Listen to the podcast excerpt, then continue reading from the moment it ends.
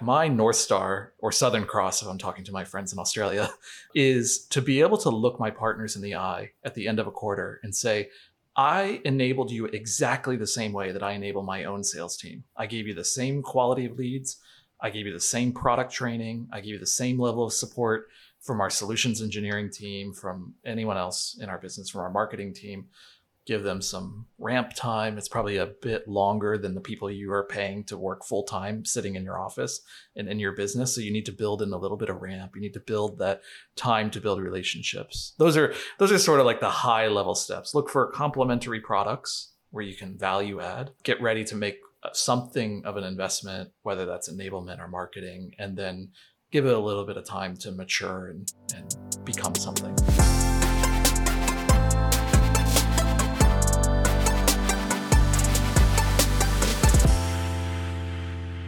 Welcome to the Asia Growth Forecast by HubSpot, a podcast where we dissect successful sales strategies of fast growing brands and show you how to grow your business in Asia. We talk with sales leaders from brands like Nium, Aspire, VMware, and Asana to uncover the secret sauce behind their sales motion and understand what it takes to win the hearts and minds of buyers in this region.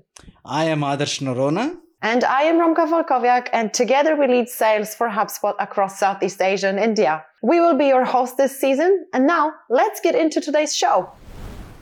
Hi everyone, welcome to the Asia Growth Forecast. And as usual, this is Adi with Romka, and we are today talking to Andrew Baisley, who's the head of Southeast Asia and APJ channel partnerships at Asana. For many of us, Asana is a, probably a familiar name and Asana helps organizations orchestrate their work from small projects to strategic initiatives. More than, I think, around 139,000 paying customers and millions of free organizations today rely on Asana to manage everything from their company objectives to digital transformation to product launches and marketing campaigns. So, so excited. Welcome, Andrew. Waiting to talk to you, me and Romka. How are you feeling? Thanks, Addy. It's great to be here. As we chatted about earlier, Asana is also just really, really excited to talk about the topic at hand Thank today. You, so, yeah, let's dive in. I remember in. the first time when I met you, and we kind of, in the first 10 minutes, exchanged some notes about how we run our operations in this part of the world. I knew I was uh, meeting a friend for for life. So, for everybody who's listening, Andrew has had a very illustrious career spanning media, advertising, and now B2B SaaS. Andrew, for our audience, could you tell us a bit about your life, your career journey, how you ended up here, where you are today, and yeah. what does your current role encompasses? Yeah, sure, Eddie. Happy to do that. So I'm I'm based in Singapore, and I've been living in Singapore for the last seven plus years. And I lived in New York for 15 years before moving out to this part of the world. My um, my wife and I actually visited Singapore on our honeymoon. That was it'll be 10 years this year. We've been married, and uh, we fell in love with the city immediately. So I ended up joining Tech in Asia, and then I saw that Asana was opening an office here in Singapore. Now, I, have been using Asana for 10 plus years at this point. I used it at Facebook. It's a product that was born out of Facebook. That's sort of the origin story of Asana. Um, mm-hmm. I used it at Facebook. I used it to plan my wedding. I used it to plan my renovation of our apartment here. I used it at Tech in Asia. And then when I saw they were opening office here, it was fate. I had to do it. So uh, it'll be two years at Asana in April, April 20th, I believe. It seems like it's a it seems like it's a year of anniversaries. Well, congratulations. Thank you. Thank you, Romka. Thank you. The journey here at Asana Singapore has also has been equally interesting. When I joined the business, I think we were three or four people. We're now many more than that. We're not huge, but uh, 20 over people. Uh, we look after the Southeast Asia region. Um, our headquarters for the region are in Sydney and look after our channel business across Asia, Pacific, and Japan. And I also look after our overall business here in Southeast Asia. Amazing. Well, yeah. before we we dive into it, there is a question that I'm very curious uh, about. Sure. So I really have to ask it. So uh, at HubSpot, we are using Asana quite a lot. I would like to learn from you how often and how much are you using Asana for your work? The, I guess the best anecdote that I can give is that I have I don't know if this is technically true. There might be a few situations where this is not true, but mm. I cannot think of a single email that I've ever received internally at Asana.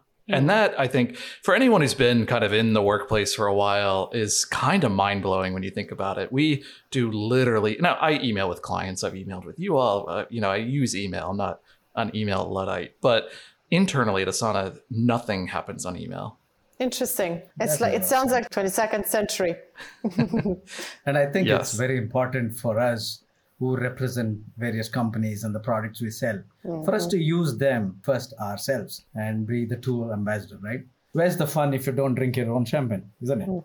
That's right. Yeah, exactly. that's true. I mean, we right. talk to our partners about this a lot too. Um, mm. This is we don't require that our partners use Asana, but it's certainly an indication that we're yeah. going to have a successful partnership together if it's something they're adopting themselves. That's a good segue to the main topic uh, for mm. today's discussion, Andrew. Before we get into the nitty gritty of uh, building a channel partner program in companies of this region, let's take a step back to understand when should a company look to build a channel partner program. Number one, and given that this is not a small investment, this really is a strategic and a serious and a sometimes complex uh, decision and an mm. execution plan when mm. does it make sense to incorporate this motion into a GTM? And as per you, like your thoughts on how well can a company leverage its channel partners when they set up their businesses? Yeah, it's it's a good question. It's one that I get a lot, and there's there's a couple of milestones that I think are important to look at on when it might hmm. start making sense to think about a channel program. And this mm. could vary by product or your, your go to market motions. I'm sure there's some variance out there, but the two major things that I look for are some predictability and repeatability in your sales playbook. If you're struggling with product market fit on one end of the spectrum, or maybe you figured that out, but you're struggling with onboarding salespeople, figuring out how to reliably onboard salespeople, you're probably not ready for a channel program because you need to be able to easily communicate your sales process and all of the challenges that come along with that to a, a channel partner and their salespeople with the understanding that they don't work for you full time. You're not paying their salary. So you have to make it as easy as possible. And we and we can and should talk a lot about enablement and what that looks like. But that's one milestone. Is like you really have to have your sales process, your ICPs, your go to market fit, all of those things need to be pretty nailed down before you start involving third parties and expecting them to execute on those playbooks. The other piece I think is an important um, metric or milestone or, or, or sort of goalpost is to make sure that you have something to feed your partners. And what I mean, I mean business and leads. Um, I think there's a common misconception among sales leaders that maybe haven't done a lot of work with partners or they've done work with very mature partners. Like maybe they come from an ecosystem like microsoft that's very partner driven but very very mature. And they just expect that when you start working with partners they're going to send leads to you. They're going to bring you customers. And when you're getting started or you're a smaller saas vendor like we are in relative terms um, that's just not the reality. That's not how it starts. So you need to have a marketing engine that's either driving product led growth that partners can tap into or mm-hmm. marketing led growth that you can feed those partners so that you can develop with them over time. And of course, the end goal is that they are bringing incremental business to you eventually um, or, or in parts, but you have to start somewhere. And I think me and Romka tend to agree with both those points. And one of the things that I have personally seen while building these channel systems in India for many product companies is the ability of the company to believe that you can reach the TAM better with extended arms and legs. So you need to recreate partners who are very much in sync with your culture, your value system. They pitch the way you pitch, they communicate the value of the product the way you do. So it's very important to have them literally resemble a micro mini version of yourself, if mm. that's the right word to use. But I think it's very important to understand alone you can't conquer the total addressable market or the serviceable market that you have, but with extended friends and well wishers in your channel ecosystem, you give your business a best shot at it. Yeah, I think that's true, Eddie. And I, I think um, there's there's different flavors to this too. You can have you know what what I call channel programs are typically resellers or solutions providers, value added resellers that this is their entire business. But maybe you are in a business where your channel program or your partnerships program is something more like a, a referral model, um, or it could be built into a community program. And so there's a lot of different flavors of this and mm. what channel quote unquote actually is isn't isn't mm. very well defined. Um, and that's okay. And it can also change and evolve over time. Just a last point on that. Uh, yeah. How do you encourage sales leaders or people who do not have that experience to get believing into this system and to believe in distribution system and believe in partner led growth how, hmm. how do you get these leaders who are not experienced to adopt this in their own GTMs? That's a good question. Golden question. I, I don't think there's any silver bullets. I think that I would give the advice that there's a couple things you can do. One is you can ground in some practicality.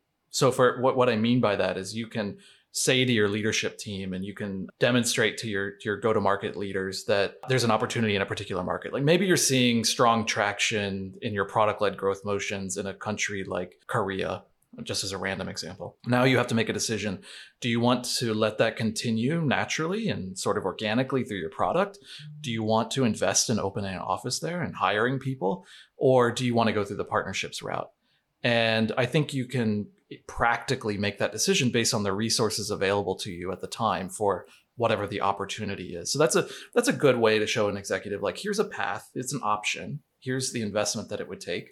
Um, and that often can be more attractive than the alternative, which is to do nothing. So that's one kind of like practical thing that I think channel leaders can do to help convince their sales leadership. Once you're a little bit further along, there's often issues will come up with things like channel conflict. Maybe a partner misrepresents you, or maybe they're you feel like they might be selling against you, or maybe they're naturally competing with your own product-led growth motions. I think these are all things that you have to figure out along the way. But one thing that I often do is just look at the data on uh, retention and growth of accounts that are touched by partners versus very similar accounts in a similar market of similar size. And you look at them over time and you measure what's the impact that these partners are having, not just in the revenue that they're booking, but in their ability to operate more efficiently and more effectively than your current channels, whatever those are. That's very interesting. Everything you just spoke about actually made me think, uh, made me come back to that one point that you made earlier about types of partnerships, or rather types of uh, partnering companies. Could you deep dive into it a little bit more? Because I, I guess as well, the nature of a company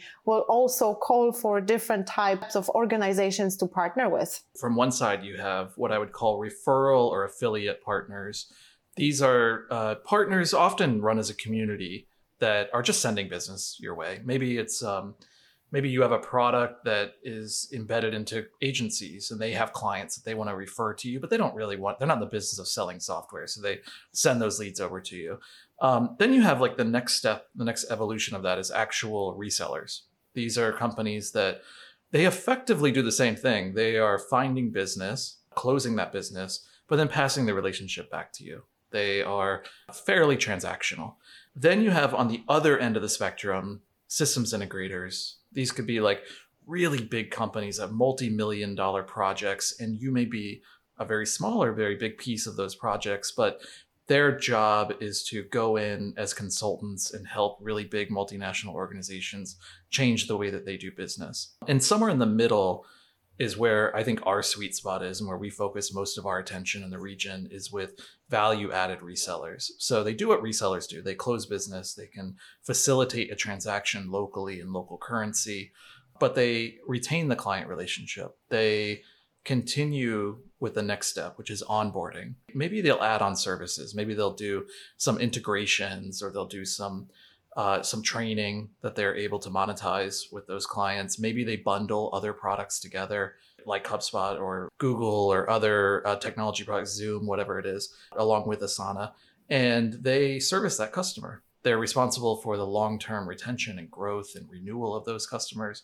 And that's a really important partner type to us because, especially in APAC, we're not in a lot of these markets. We don't have people on the ground, and we need partners that not only facilitate the transaction but also own the long-term relationship and the success of that of the launch of the product of Asana within those organizations. But yeah, it really can run the gamut from being very transactional and or mm-hmm. very community driven to very mm-hmm. complex, you know, big systems integrator long-term contracts to some kind of sweet spot in the middle, which is where I like to play. Great. Can we deep dive into it a little bit more? Can you tell us how is Asana using partners to grow revenue, especially in Asia? Yeah, so in Asia, we have sales teams that are sitting in Japan, Australia, in Sydney, and here in Singapore. And those sales teams service those those markets. So we have mm-hmm. direct sales teams that are servicing Japanese customers in Japan. Uh, in Sydney, they service the Australia, New Zealand markets, and then here in Singapore, we cover the major markets of Southeast Asia in a direct sales motion. Everywhere else in APAC, which includes China, Hong Kong, Taiwan, South Korea, and South Asia, India, Pakistan, Bangladesh, Sri Lanka, the Maldives. I don't get to travel there a lot for business, but maybe one day. Um, these are all partner led markets for us. So we don't have people on the ground. We don't have people actively selling directly into those markets. So we rely primarily on either self service product led growth or our sales assist motion is through partners. And then in those other markets where we have salespeople, it's um, a mix of motions. So we have product led growth, obviously, we have direct sales, and then we do have channel partnerships that can co sell with our salespeople. Amazing. So it looks like you are really leveraging partners uh, depending on what is your sales motion uh, in a in a given country it's and it's integral part of your of your go to market is this the kind of advice you would give to to leaders depending on what is the motion sales motion that they want to execute on in different locations of their business to use partners one way or another? I think particularly in asia we know being operators here, how business gets done, and and how varied it is. Even within Asia is obviously incredibly diverse. Um, it's a it's a really large region, but it tends to be pretty relationship driven. It tends mm-hmm. to be driven not everywhere and all the time in every segment, but largely face to face. It's largely trust driven as opposed to transactional. You can either invest a ton of money in opening offices and creating like entities in all these places and then hiring people. And eventually, you know, maybe we all get there. But in the meantime, there's an in between, which is to work with partners who are already established in these markets where you can come into their business as a value add to their clients. And you can also feed business to them and feed leads to them so that they can execute for you in the field exactly. To get started in these markets but and you know feel free to correct me or or disagree with me as well. What i'm observing as well is that especially when companies just have no no money to invest in localizations or simply it's not part of their strategy they are able then to lean in onto partners much more to be able to reach that audience in those countries that require localization. Yeah i think you're right. But i would say you mm-hmm. can't do it with no mm-hmm. money and and the reason sure. why is because like i said before you you have to start by feeding them and so you have mm. to be mm. generating mm. leads in those markets you you i think it'd be pretty unless you're a super hot product mm. that people mm. really really want to get their hands on it's very exclusive there are many many more SaaS vendors than there are good partners. So you need to go in with a strong value proposition um, about how you're going to help them grow their business. And the end result is they're going to do the same for you. They're going to help you grow your business, but it requires some investment in feeding them and then also the enablement part. Like Asana is not a particularly easy product to sell. It's not immediately intuitive to buyers all of the time. So we need partners to understand like how to explain the value proposition, how to explain the ROI that we might deliver to a business. And we can't just assume that any partner we bring on is automatically going to understand that or know how to do that. Right. And I'm listening to some keywords when you both are speaking. I'm listening to trust, I'm listening to relationship, I'm listening to enablement. So, how much key is setting up appropriate goals and KPIs into this relationship and into this program because I think eventually for a sustainable relationship and a continued growth and to have a profitable partner ecosystem this becomes pretty crucial isn't it? What do you think about it? It is crucial and it's um, a bit of a balancing act. And i think it what i love about partnerships is that it just requires a it's very dynamic. It changes every day. The the challenges that we face and the opportunities that we have are very, very different in every market that we operate in, and even within particular markets. I mean, some of these markets are huge, like India is a good example. It's a, massive market, and we have partners that are in that market that we've been working with for several years, that we have deep, established, trusted relationships. They have teams that are dedicated to Asana, and we're at a point in our relationship where, like you said, we set quarterly KPIs. There are revenue goals. There are uh, marketing and um, growth investments that we are making in their business so that they can build a team that's focused on Asana. There are other partners in the market that we've just started working with in the last couple of weeks or months. And we're at a very different stage in developing that trust. And I wouldn't start with here are the KPIs hmm. for this quarter hmm. and I expect you to do XYZ. It's more like, hey, let's get to know each nice. other. Like who are your clients? Here's who we're, where we think you can help and where we can add hmm. value. How's the journey been, at least with the tenure partners that you have in these large markets? How's the journey evolved, the relationship evolved over time? What are your highlights? One of the things that I've been really proud of in my career, not just at Asana, but in, in previous roles as well, is being able to sit back at the end of the day and look at a partner organization and know that what you've built together with them has enabled them to grow their business. They've they're making money, they're hiring people. The people that they're hiring, you can see they're growing in their career. So I think of them almost like they're employees on my team. Like I have my team here that you know, we do our one-on-ones and we do our our annual growth and impact cycle, as we call it GNI here at Asana, and we talk about you know different levels and competencies and promotions. But I think what surprises a lot of people is we do something similar. It's not as formal, but we do something similar with our partners and their salespeople and we give feedback and we share like hey here's what i think you can work on and, and you see it actually happening and working and that's to me really rewarding hmm. so I, I would say like i view many of my partners and i hope they all get to this point at some yeah. some stage but i view many of them as part of our team and they're just an extension of Asana. Isn't this we all try to do? Um, create memories when we are really 60 plus and on our wheelchair looking back at our journey. These are the things that we remember, isn't it? We never remember. That's right, Eddie. You don't. I mean, maybe you remember your biggest, biggest deals because those are those are pretty good too. Yeah. But you don't remember like last week's forecast call with the GM yeah. and how that went. You remember the impact you made on people's lives. Totally agree. I'm probably uh, digging a little bit deeper into the rat's hole here, but I wanted to first of all acknowledge um, for such a well thought out channel partner program fundamentals that you gave us. Uh, I'm very keen to listen from you and your thoughts if for example let's say a sales leader who is listening to this uh, podcast is now looking to build and launch a channel partner program where do they start can you help us break it down into like let's say step by step approach for us and tell us the framework that goes into building such a program I think um, I would caveat it with I don't think there's necessarily a prescriptive way to do this. So I think there's a lot of paths that you can take. And I've seen a lot of partner programs that develop including at Asana, more naturally. Like they just sort of happen. So, and I think that's fine. But I think if you are wanting to be intentional about it, you see an opportunity, maybe you're seeing some traction in a particular market where you're not, you know, you're not going to be able to invest directly. What I would do is first look at who are your peers and friends. HubSpot's a good example for us. Like we have a lot of mutual customers. We have an integration between our products.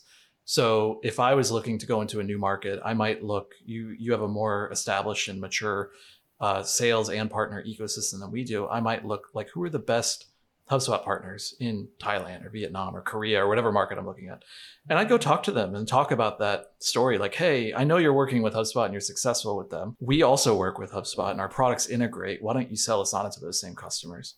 And it's that better together kind of story. So that that's that would be the first place I start because I think there's a lot of natural fit there, and that works well for these resellers and these value added resellers because their business is built on this, uh, bringing in new products that are complementary to increase the margins that they're capturing on their existing client base is very attractive to them. The next step of that does require, and I've touched on this a few times, but does require committing to some investment with these partners that could mean a lot of different things depending on your business and your product. But I think fundamentally, the most important one is around enablement. How do you, like, I guess take a step back. My North Star or Southern Cross, if I'm talking to my friends in Australia, is to be able to look my partners in the eye at the end of a quarter and say, I enabled you exactly the same way that I enable my own sales team. I gave you the same quality of leads.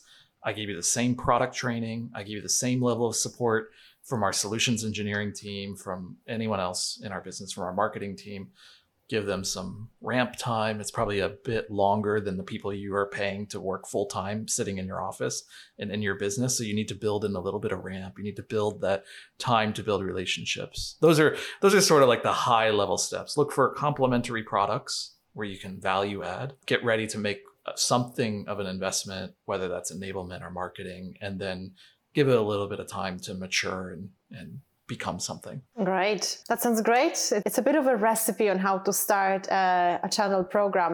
Do you have any principles that you are following as well in your work with partners that you just use perhaps every day to make the channel program as effective as possible for Asana?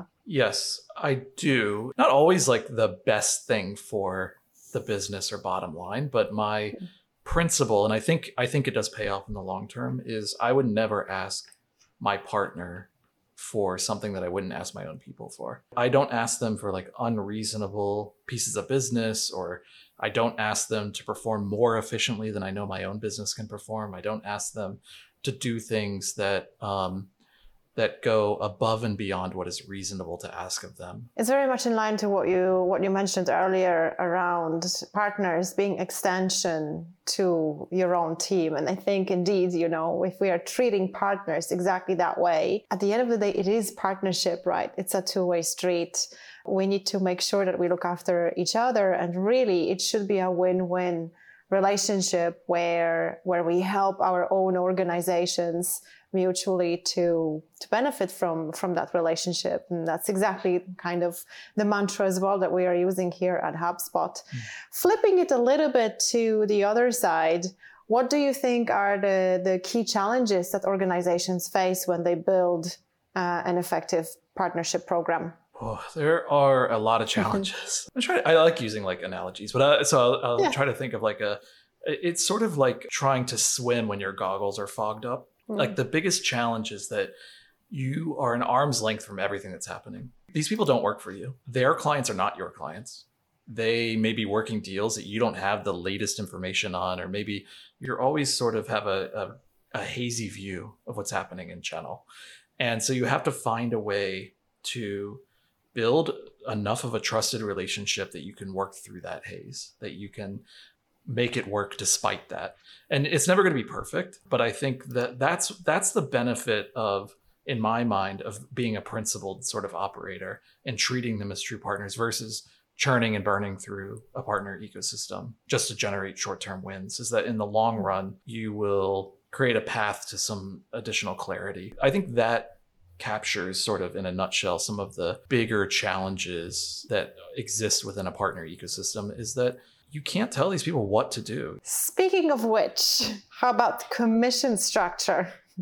The big elephant mm. in the room, and I'm sure mm. that a lot of our listeners are going to have a lot of questions about that as well. What is your take on building an effective commission structure for partners? There's two common models. Those are you either pay the partner some kind of fee after the fact, so you're paying them some kind of referral fee or a services fee once a piece of business is closed, the other model is that you provide the partner with some kind of discount or margin and give them a license to resell your product at list price and then they keep what's in or list price or some other price and um, they keep what's in between. As their piece. I actually don't have a strong point of view on which is better. They have different contractual requirements. There are uh, I'm not an expert on this, but there are requirements that US listed companies need to follow that are different from companies that may be listed in outside of the US or not listed at all. So there's there's a lot of like legal complexity around those things, but I'm of the belief that one, I don't see partner margin as a discount.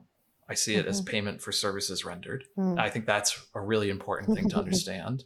yeah. Um, and then I also am very keen to help my partners find a path to making as much money as possible that is within reason, obviously. But if they are able to find a way to bundle products that are complementary, like I talked about before, or they're able to add on other services that maybe we are unwilling or unable to provide ourselves, like on site deployments of training resources or custom integrations with APIs. Like if they can build a business on top of that, on the on the post sale side i'm all for that and i don't even want a piece of it i just want them to mm-hmm. be able to grow their business through that again kind of nicely coming back to to that statement around partners uh, being extensions of our teams and delivering a great value to to customers because at the end of the day as we know great customer experience equals customers becoming advocates as well and there is no better advertising than great you know happy customer who will who will invite other customers potential customers into into a relationship before we move on to the next segment here is a quick word from hubspot is your software bill out of control you're not the only one considering a breakup with your tech stack right now. Let me introduce you to HubSpot CRM. It's the best platform to speed up your sales and scale your business without blowing your budget. HubSpot's powerful CRM helps you to automate tedious tasks, keep track of all your deals in one place, and make sure your whole team has access to the same data. Best of all, you can try before you buy. No commitment, no hidden fees, not even a credit card is needed to sign up. Learn more at HubSpot.com. Let's take a quick look at the future, shall we?